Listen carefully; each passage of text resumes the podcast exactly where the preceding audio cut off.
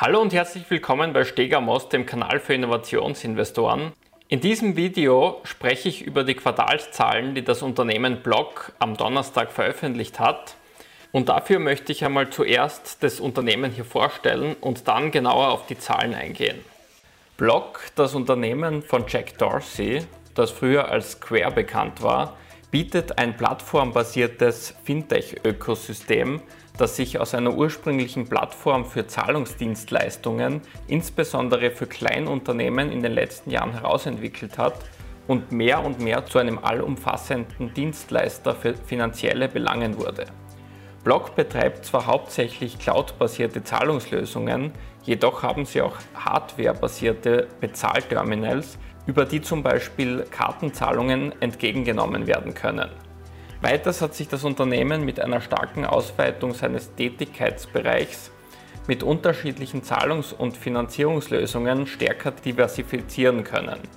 Zu diesen Geschäftserweiterungen zählt zum Beispiel die erfolgreiche Übernahme des australischen Buy Now Pay Later Dienstes Afterpay, die man in Zukunft in das Cash-App-Ökosystem implementieren möchte um sein Kreditvergabesystem auch in den Privatkundenbereich ausbauen zu können. Weiters werden auch E-Commerce-Lösungen angeboten, die in etwa mit denen von Shopify zu vergleichen sind. Genau genommen hat Block aber sogar zwei Ökosysteme aufbauen können, denn zum einen betreiben sie das alte Square-Modell, das hauptsächlich für B2B-Lösungen ausgelegt ist und somit Lösungen für Unternehmen bietet, und zum anderen haben sie das Cash-App-System, welches für Privatkunden konzipiert wurde und sich mehr und mehr zu einem allumfassenden Konto für die verschiedensten Finanz- und Zahlsysteme für Privatpersonen zu entwickeln scheint. Als nächstes schauen wir mal in die Highlights hinein, die das Unternehmen im vierten Quartal hier in seiner Präsentation veröffentlicht hat. Und hier zeigt sich eines, Block expandiert, wie man aus dieser Grafik heraus erkennen kann, sehr erfolgreich in Märkte außerhalb der USA und somit können sie ihre internationale Expansion sehr gut ausbauen. Und seit ein paar Jahren hat sich das Unternehmen auch im Bereich Kryptowährungen positioniert, weshalb schon ein gehöriger Teil der Einnahmen aus Bitcoin-Geschäften generiert wird. Die Haupteinnahmen im Prozent des Umsatzes sind 57% aus Bitcoin-Geschäften, 27% transaktionsbasierte Gebühren, 15% aus Abogebühren und 1% aus Einnahmen durch Hardwareprodukte. An dieser Stelle lässt sich für mich ein gewisses Risiko erkennen. Und zwar das Unternehmen sagt, dass die Umsätze aus Bitcoin sich aus der Summe aller an die Kunden verkauften Bitcoins ergeben. Dadurch, dass die Umsätze aus Bitcoins mit 57% mit Abstand den größten Teil der Umsätze ausmachen, ergibt sich ein Risiko, dass wenn das Interesse an Bitcoins nachlassen sollte, auch dieser Teil der Umsätze wieder deutlich einbrechen könnte. Damit macht sich Block aus meiner Sicht etwas zu stark von der Entwicklung des Kryptomarktes abhängig. Wenn man jetzt aber einmal die Risiken außen vor lässt, lässt sich eines erkennen, und zwar, dass Neukunden, die Block nutzen, in der Regel in den Folgejahren mehr Geld auf der Plattform lassen was sich in der Entwicklung der Bruttogewinne von Neukunden über die Jahre gesehen hier herauslesen lässt. Dazu trägt insbesondere die Cash-App bei, wie man aus dieser Grafik erkennen kann. Wenn wir jetzt in die Zahlen hineinschauen, die das Unternehmen veröffentlicht hat, dann sieht man, dass ein Quartalsumsatz von 4,08 Milliarden Dollar geschrieben werden konnte im abgelaufenen Quartal das ist ein Wachstum von 29 Prozent im Vergleich zum Vergleichsquartal des Vorjahres. Die Analysten haben sich 4,06 Milliarden Dollar erwartet. Damit sind die Erwartungen leicht unter dem Ergebnis gelegen, allerdings nur sehr geringfügig, wodurch die Analysten eigentlich sehr genau den Umsatz vorhersehen konnten. Wenn man sich den Gewinn anschaut, wurde für das Quartal ein Gewinn von 27 Cent je Aktie geliefert. Erwartet wurden nur 24 Cent je Aktie.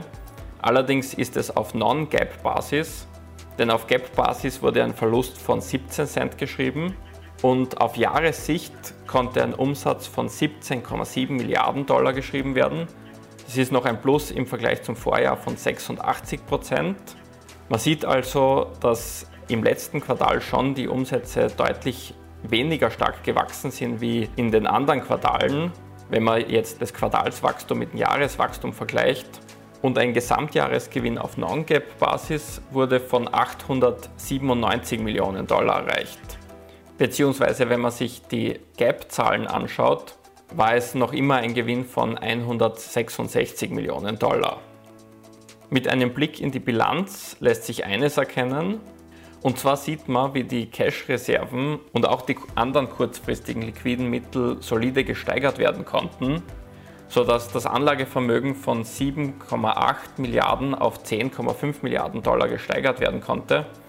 Die Eigenkapitalquote liegt aktuell bei 23,8 Prozent, was nicht besonders gut ist.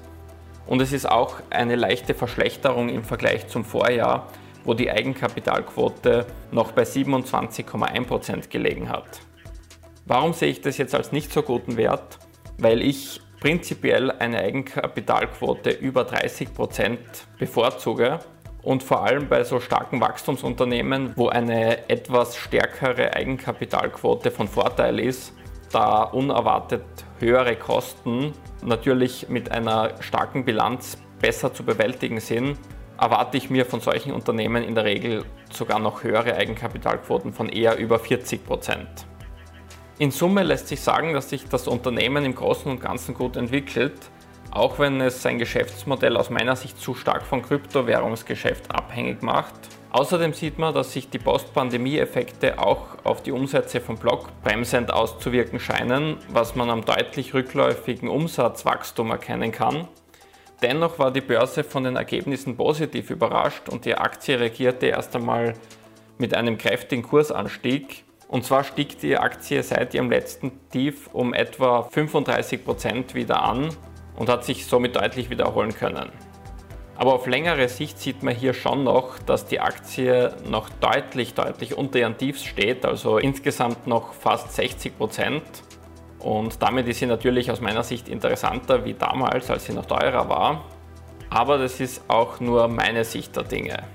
An dieser Stelle muss ich natürlich erwähnen, dass es sich hier weder um eine Anlageberatung noch um eine Handlungsempfehlung handelt.